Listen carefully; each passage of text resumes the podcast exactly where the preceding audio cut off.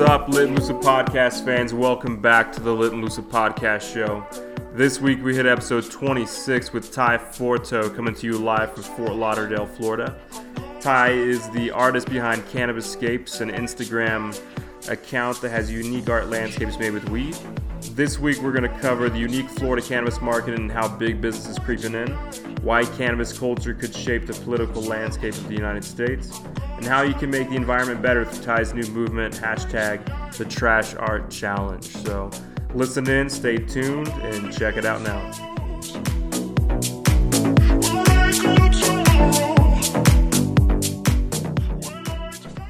Welcome, everybody, to the Lit and Lucid podcast. We are here recording live in the Mile High and out of Fort Lauderdale, Florida today with Ty Forto from Cannabiscapes. What's up, Ty? How's it going, guys? Thanks for having me. Yeah, absolutely, man. Thanks for joining us. Yeah, thanks so much for being on the show. We're super excited about this episode. Ty actually reached out to us online and said that he's been listening to our episodes. So we always appreciate fans reaching out, and we're excited to have you on the show. Yeah, for sure. I think that um, people really need to start listening to more of the podcasts that are out there and giving new cannabis content creators, you know, a listen and sharing that information because there's a lot of cool stuff in cannabis and I really like what you guys are doing. So definitely needed to reach out. Cool. Appreciate it. Yeah, yeah, for sure. And anybody listening there, uh, be sure you know we'll mention at the end. Be sure to check out uh, the Instagram that he has, Cannabiscapes. Yeah. so- Cannabiscapes. like- Cannabiscapes. yeah, like landscapes and cannabis. And uh, I kind of regret that name every day. Yeah, so first things first, um, learning a little bit more about Ty. Um, he's an Instagram art sensation, uh, spe- specializing in cannabis art. So check him out now, and then you'll have context for the rest of the show. But it's IG um, Cannabiscapes.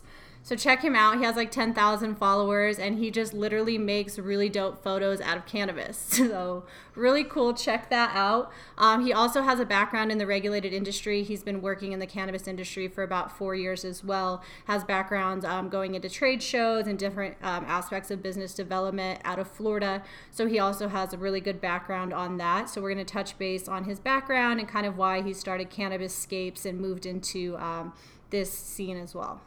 Yeah, that sounds great. Cool. And it's uh, definitely been an interesting journey that I did not see coming. Well, why don't you tell us about that? How did it all start? Okay, so if you haven't gone to the Instagram page, just I make pictures out of pot, landscapes, faces, logos, it, a lot of different things. Just move trees, little cannabis figures, um, and just try to. Uh, what it's evolved into is a way to reimagine the way that cannabis is viewed, and what I view it as is my way to change the conversation around cannabis and show it in a different way and make people think and perhaps you know alter some of the the negative perceptions that have surrounded the plant for so many years which is ultimately like the last hurdle that we're fighting right now I would agree, yeah, and I think uh, that's what I first seen it. I think that it's something that that I seen it and it kind of like caught my eye because it wasn't something that was like super cannabisy, but it was a picture made with cannabis. Um, and so I totally agree that it, it totally it changes the conversation to where it's not you know it's not your typical stoner art or something you'd see with stoner. It's a very thoughtful piece of art. Um, all your pieces like they represent real things or real companies or real movements or something real, uh, but it has the cannabis aspect to it. So it really it really helps to drive that thought process and get it away from just a stoner stereotype and into kind of more of the mainstream of hey you know this is everyday life now and this is like some cool shit being put out with it. Mm-hmm.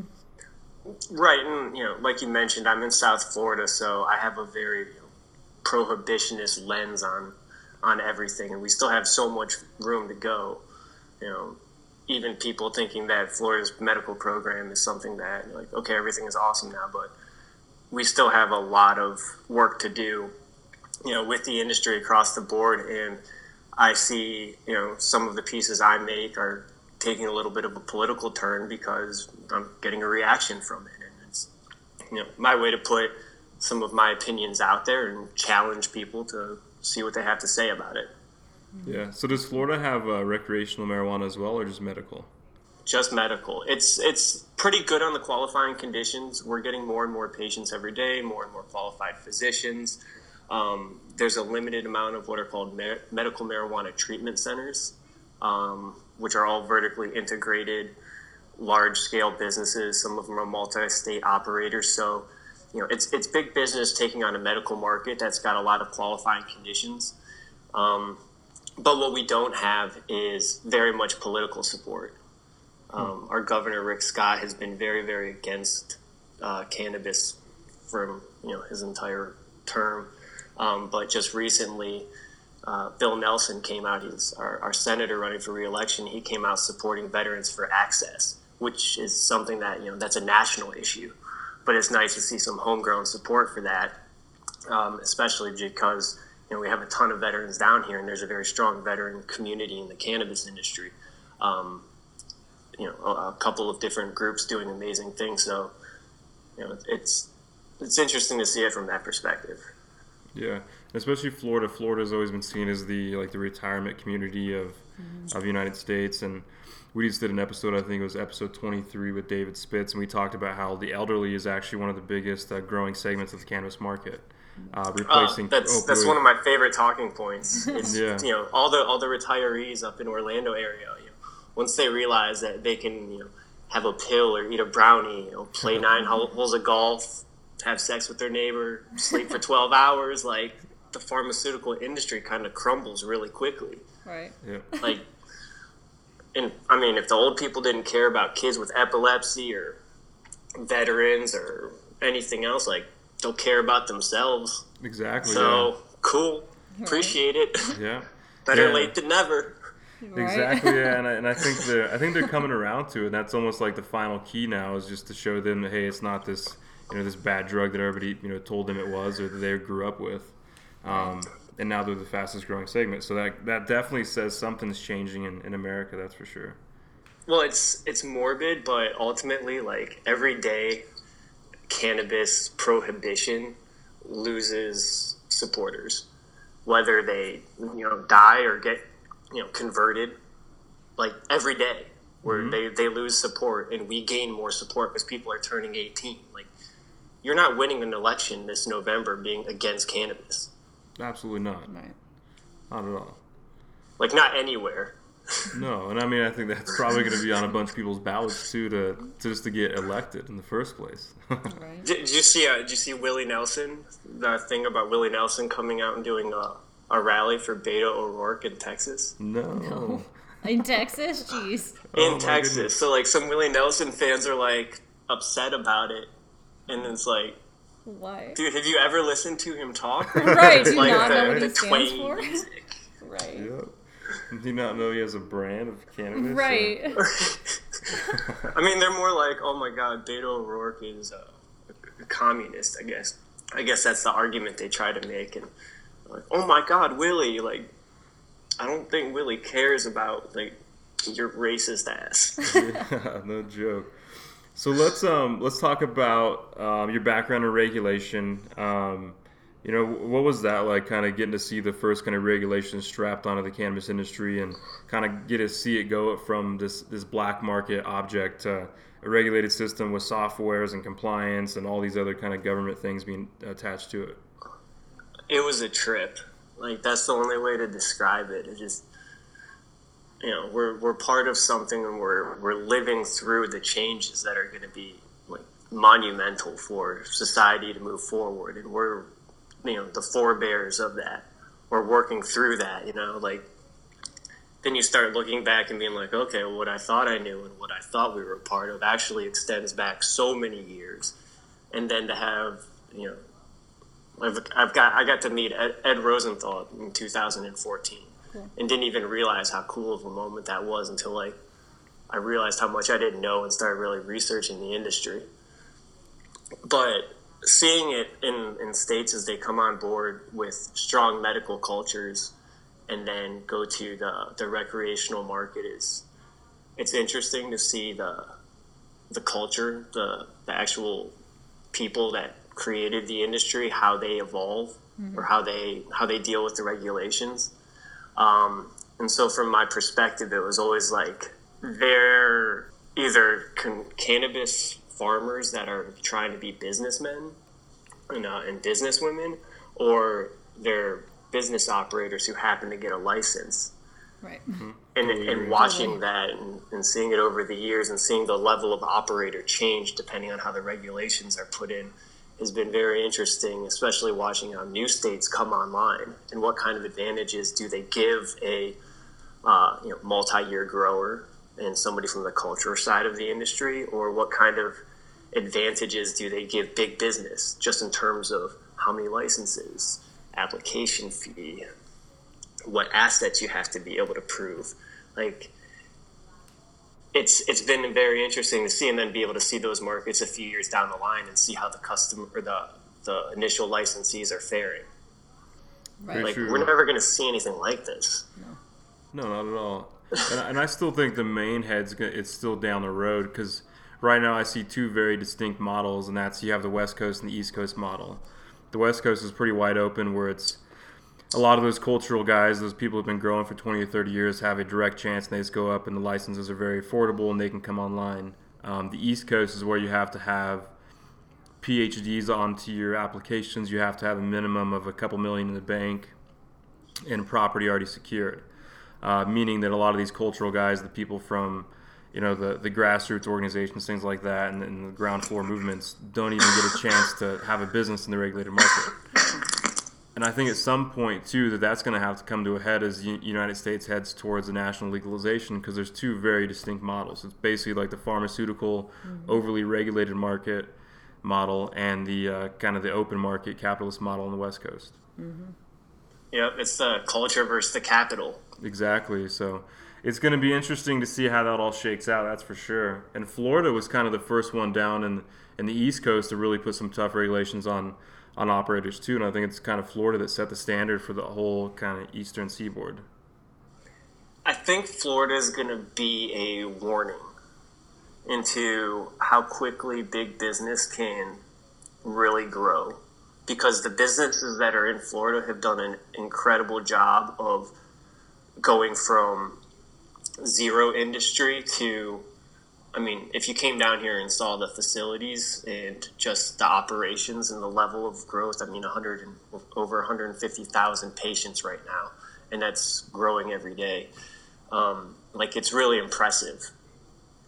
At the same time, there's only 13 Wow. with a lot of uh, dispensary locations, N- not dispensary locations, but facilities where they talk to patients about it. It's all delivery.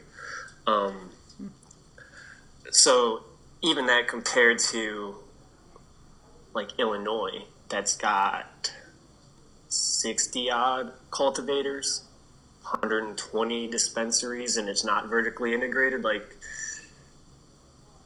just seeing the industry come around so fast without any of the opportunity to have the homegrown strains come back. Because a lot of people left Florida, went to Colorado, California to really hone their craft, mm-hmm. but they brought genetics genetics with them, and they've been cultivating them and really, you know, dialing them in. And it would have been really cool to have a lot of uh, you know Florida genetics, or at least something that we could call our culturally our own, instead of just going straight to you know the high pharmaceutical model.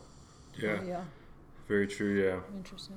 So yeah, just for perspective, I know in the Colorado recreational market, there's over, and this is just the, the recreational market, not even the medical side. There's 700 and I think 90 cultivations and over 500 and something dispensaries now. That's crazy. So it's totally different than even Illinois and way different than even in Florida. Right. It's incredible. Yeah, and then so you know I'm kind of sitting here wondering when they do open the doors for recreational, which is going to happen in 2020. Um, how what what's that going to look like? What are the ancillary licenses going to look like? Is it going to be like California, Right. which is you know they have what 13 different license types, mm-hmm. Mm-hmm. which is cool. You know I, I'm I'm okay with trying to create a good industry that provides a lot of infrastructure. With that infrastructure comes opportunity for a lot of people. Um, but are we going to do something stupid like put something like if you have a felony arrest for cannabis on your record, you can't be in the industry? Mm-hmm. Because you know if we do that, like screw that. That's that's so hard to vote for because it's it's cutting people out who absolutely deserve their shot. Right. Mm-hmm. Yeah, that's becoming a big deal, especially here too. Yeah, it really is. Yeah. there's no easy solution. You know, mm-hmm. it's gonna be ugly. You know, thank Yeah. God we're gonna have weed to smoke, but like Yeah, we you- gotta get through this. Mm-hmm. Yeah, I know there's a group here in Colorado that we just spoke to a couple weeks ago that's um, it's going to go to try to get that changed in Colorado because as it currently sits, if you have a felony drug possession charge or distribu- distribution, basically any kind of drug charge in your record, you cannot get a badge to work in the industry in Colorado. And I know in California they made it a point to uh, to like ar- allow the people who did have a charge to almost first right to licenses and, and to be able to operate in California because they're trying to bring that culture back into it because they were punished so much, you know, before obviously through prohibition that now they're trying to give them back that leg up. Um, and I think that's something that needs to happen 100%. I agree, and it's you know it's, it's not just the the criminal justice aspect of it. It's giving priority from a licensing structure to you know minorities, to veterans, to you know different groups that haven't had a fair crack at all this business, because we're still you know until we open the dam on the, the federal legalization, big business is still not dropping the hammer. Hmm. I mean, they're starting to. They're starting to tap around big alcohol is definitely tapping around in Canada, but like the big hammer that is there is not coming yet.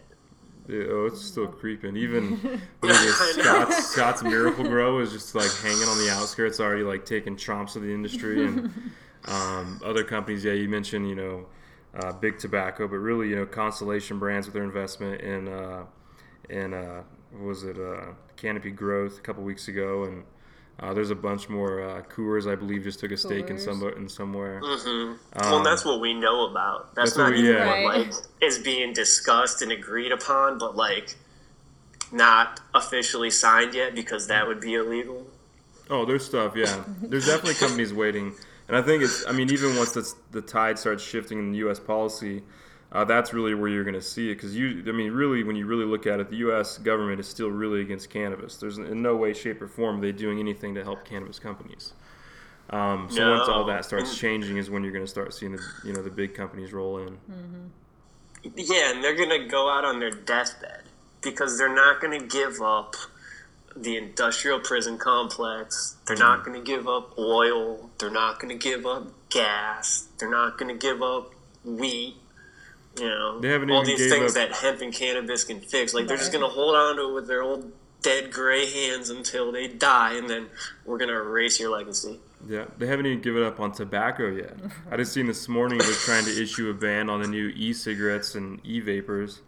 Um, and basically, after reading the article, it seemed like a total ploy just to raise the stock of, for these tobacco companies back up, which I'm assuming is for the cronies in White in the White House. And, um, and so it's it's you know there's still a huge tide that has to shift. We have to first recognize that oh, tobacco is bad for us, even though we've probably known this for many years. And two, cannabis is not bad for us. We still have to fundamentally get past those things. I wouldn't say we. I guess it's the, the government that's that's over the The top of it. Others. Man, they they can hold on to that, or they can die addicted to opiates and in pain. Like, I'm fine either way. I'd Yeah. like it to be a lot sooner than later, but like, as soon as as soon as they're gone, their legacy is done. As quick as we can, we're gonna plant hemp across this entire country. Absolutely, for sure. It's already started, and Mitch McConnell, appreciate it, bro. Yeah. Trump just tweeted about the farm bill. The you don't bill. even know what that means. yeah. Yeah, yeah. The farm bill, something that's probably one of the best pieces of legislation that's that's put in place right now. That's going to pass. That I think is going to actually make a ripple in the industry. Um, it's essentially, and I don't know enough about it. You guys can definitely look it up, but it's basically opened up a door for for CBD to have a place in the U.S. nationwide, um, and make cultivating and distributing it a lot, a lot easier. and hemp from for textiles, feed, True. hempcrete. Basically, just it opens the door for farmers to start planting hemp or you know repl- like filtering it into their current crops so that it regenerates the soil. You know all that magic shit that hemp does that they don't like us to talk about. Like Yeah. we'll start doing that in mass, and it's going to be a whole bunch of young entrepreneurs, and we're you know we're going to take over the economy really quickly Absolutely. There with weed. Perfect. well, why don't you tell us about one of your favorite projects that you did with Cannabiscapes? Um, well, so the way that I got started into it was um, when I was out on the road with the real job, I'd meet all these cool cannabis entrepreneurs with these you know incredible products and you know things that just I really enjoyed using. Um, but the thing about cannabis is marketing is very difficult. We don't have typical channels. We can't use you know Google AdWords, Facebook promotions. There's a lot of stuff about getting your Instagram account shut down. Like, so you got to be you know pretty cl- clever with it. So I would just offer people like, give me your little trinket, and I will make up some pictures with it. I'll share it to my audience. You share it to yours. Everybody gets a little bit of entertainment. Um, and you know, the, kind of the uh, rising tide lifts all boats, which is yeah. you know, in cannabis we have the opportunity for everybody to win. So it's you know that's what it was. It was creating win-win relationships with other companies that had cool things and you know just trying to help each other. You know, just expose people to cool products. Um, and then after I did that for a while, I saw somebody who did a, a Wiz Khalifa face. So I wanted to try to do faces. And after a couple of months worth of faces, I, I posted a picture of a rapper, Berner, mm-hmm. for his birthday. And that was the one that really like set it off and validated the whole thing and showed me that like, okay, I can push this beyond, um, you know, product exchanges and trying to do the affiliate marketing thing. Like I can actually try to attract, you know, big audiences with this. And, you know, through conversations with him, he invited me out to LA to recreate the picture, and that ended up being the oh, album cover for his previous album. Oh shit! And yeah, it was probably one of the coolest experiences of my life, just because you know I fly to LA, I go to the studio. I've never met the guy. He's never met me. we talked on the phone a few times, but he's like, "Whatever, I'm gonna fly you out." So cool. Uh, it was. It, was. He was. You know, an incredibly genuine dude, and the the studios were like Dr. Dre's recorded, Snoop's recorded, Eminem's recorded, and I'm like bugging out, walking through and looking at all these plaques on the wall, like I'm this white kid from Ohio who works in Florida, who's in the studio in LA about to make some weed art for this rapper. okay, cool. Let's do this. yeah, life, life's crazy journeys. Holy shit. yeah, and I mean, a, a, quick aside, like I didn't really get into cannabis until my late twenties, mid mid to late twenties. I didn't really consume in college. It was only when I moved down here after uh, graduating from school in Ohio that I fell in with a, a really great group of friends, and they just introduced me to this kind of you know South Florida. We live a little looser, have a little bit more fun. Let's smoke some weed and you know that led me to really appreciating the plant and then finding a way to get a job in the industry and then so you know I've only really been smoking cannabis for a little over a decade now. Wow. So what so was it about cannabis that was mm-hmm. like, this is a cool thing? Maybe I should keep doing this. I mean, everything about it.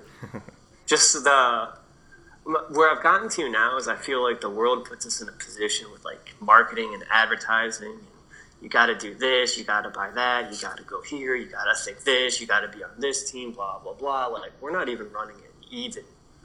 You know, we're on caffeine. People are smoking cigarettes or taking pills and taking antidepressants or just taking Tylenol. Like people aren't doing people things right now. And so I mm-hmm. kind of feel like weed minimum like brings you back to the level where you should be where you can like have a conversation with somebody without checking your phone 25 times. Yeah. Like when was the last time you were able to do that? Probably when you were smoking some weed. Right, right. totally absolutely. I agree with that 100% yeah. That's what we use it for for yoga. It just helps you bring yourself to the present moment way easier than not so the other thing I really like about you know, some of the current trends in cannabis is that it's defying the stereotype. Like uh, I listened to your interview uh, with the, the willpower protein, and you know they're out there doing active things, defying the stoner stereotype. There's this other guy named uh, Running High on Instagram, and he's like an ultra runner in Colorado at high altitude, like sponsored by cannabis companies and like winning actual other events. And I think that's incredible that we're just, you know, it's cannabis people being out there doing active things, defying the stereotypes and like instead of just talking about it, just being about it. Because you know, I think stoners know all too well that like we've all got a lot of ideas, but it's about acting on the idea, even a little bit, like just small actions can create big results over time. Like, but too many times it's passing a joint around, talking shit, and then nothing getting done. Mm-hmm. But you know, more and more cannabis con- consumers and enthusiasts is the way I look at it. Is uh, they're they're defying those stereotypes and they're creating successful endeavors while indulging in cannabis responsibly. Absolutely. Right. should be a new punchline. Stop smoking weed and sitting on your ass. That's Go smoke weed and do something. well, you we'll can do anything, you know. Like once you get past the whole like, oh, I'm stoned, I can't do anything. Like, oh, exactly. Yeah, right. Once you get past exactly. that like lifestyle, like, it's like I can get stoned to do everything. Like getting stoned and working out is my favorite thing to do. Like right. I focus in on so many different things. Like I enjoy it more. Get stoned, go for a walk. Right. Right. Pretty much everything, yeah. I mean, it really does help for sure. Like I can even attest to it in many areas of my life. Uh, I go, I get stoned and go hiking. Um, that's always fun. Hiking is a pain in the ass. I mean, like no pun intended, honestly. It's, but it's good to have cannabis because what it helps with if you're hiking, hiking for a couple days or camping, you wake up the next day and you're not all sore from the day before. You're still kind of like loose and relaxed, and it's an anti-inflammatory. So, but you basically wake up the next day and just keep going. That's what. like so funny little interjection is I spent summers in college in Estes Park, Colorado, as a fly fishing guide. Uh-huh. But never was into weed. Oh shoot! Like, you would have loved it. Uh, I know. Like I went to Boulder a bunch of times, and what? I was just like, "Oh, yeah, this is that." Like Boulder's incredible. It's an amazing city, but I was always there, and I never really fully appreciated. Like, oh, I'm kind of in this like little slice of weed mecca in Colorado right, right. now it's That's funny how the tides have turned. How the tides have turned now. Boulder is pretty strict on cannabis now in Colorado. It's kind of funny how back in the day it was like the place to be, and now it's one of the stricter places in Colorado for cannabis. But um, but yeah, I mean, really, cannabis hiking. Uh, even goes back to like the yoga thing where you're up in the mountains and you smoke some some cannabis and it just opens your perspective because it like you see the world differently and it, it makes you take time to really kind of look at the world and and think about your place in the world and realize how important you know what you do is, but at the same point, like how important a lot of things around you are too, and to kind of look elsewhere and look outward and look inward at the same time. It's mm-hmm. confusing, but if you smoke, you'll understand. well, that, that's the ultimate fear of cannabis. Is like it takes you like you're running on that rat wheel, you know, chasing the cheese or whatever. But like you take a step off and you like look around at all the other rats and you're like, you guys look like idiots. yeah, exactly. Right. Yeah. and like maybe yeah. you get back on, just not like all the time. Mm-hmm because you don't need like three cars, like one car and you know a bicycle would suffice and probably do your BMI a decent change. Right. Right. Or like the little things in life that happen that everybody gets upset about. You come home maybe after a long day of work, smoke a joint, you're like, wow, traffic really wasn't that bad. At least mm-hmm. I'm home. At least I'm chilling now. Everything's fine. Right. I got food on my table. Those are the things I think about when I smoke weed. It's not like, oh, let me go, you know, kill some cats and run naked through the neighborhood. It's not this paranoia stuff, but it's uh it's like makes you appreciate life. I feel like more and appreciate everybody's place. Mm-hmm. Yeah, it really gives you perspective on things, and like maybe some people are just too afraid of perspective. True. Yeah, absolutely. yeah, they're too afraid. Yeah, from seeing themselves outside of what they think they are. I'm I'm afraid to give myself real perspective. I could do more. Right. For sure. You know? We all probably could. Yeah. Yeah. When you really think about like how much time you have or how much time you scroll, That's how much time you sit there and convince yourself you're being productive flipping through your phone. Right. Like, nah, you're just playing that lottery to see red notifications. True. It's bad. It's an addiction for sure. Yeah. It's we're programmed that way. You know, mm-hmm. they know it. Right. We know it too, but we still do it. we were even talking about this the other day. We were trying to like watch a Netflix and we like couldn't watch a movie because it was just like too long and too drawn out. And we ended up watching something on YouTube and it was like quick, really quick, like scrolling through a bunch of different things and it's because like our attention spans are so much different nowadays. Like we just like it's like more instant gratification and like I'm a big fan of docu series because it's like halfway between a movie and a TV show. right, it's gotta be Does- shorter. That's that'll be nice. Yeah. Like there's a great one on Netflix, uh, the hip hop, like the history of hip hop. Mm-hmm. It's four one hour episodes. Like, yeah, smoke some weed, and listen to it. Watch that. we shall. It's awesome. That'd cool. The best one's short and to the point. All right, you guys. well, I'm glad we all came together and uh, you know discussed like current world issues. That was fabulous. So thank you for that. Um, and kind of opening our eyes about your Cannabiscapes. Everybody hopefully has checked them out by now. It's been like 35 minutes. You all already looked at your phone. We know you did. So make sure you follow Ty. Um, we have something special coming for you from Ty as well. So stay tuned for that. For sure, man. Appreciate you having you on. Appreciate your perspective, and um, I really do hope people take it seriously and, and take this episode as like a kind of like a little push to to like take you know a step in the right direction, do something with what you're doing.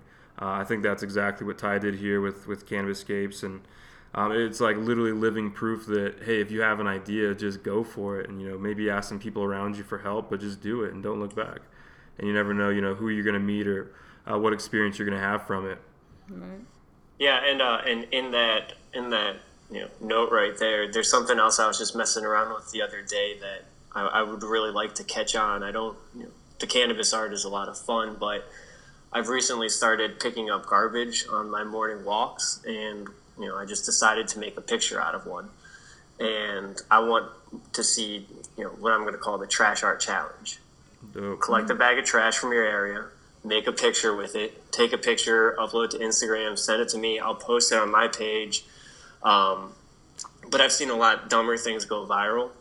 And if people just start picking up a little bit of garbage together, like we, you know, I, I live in an area with a lot of water and I see how much is in the ocean. And like we're always seeing how much like, you know, turtles are dying fish are dying. Like that impacts our local economy and stuff. Like it's disgusting what's happening a few miles north with dead fish and manatees and sea turtles washing up. Like it's outrageous. And it's not plastic, you know, necessarily with that, but it's uh, you know big sugar in agriculture. But it's still like we have an opportunity to do better.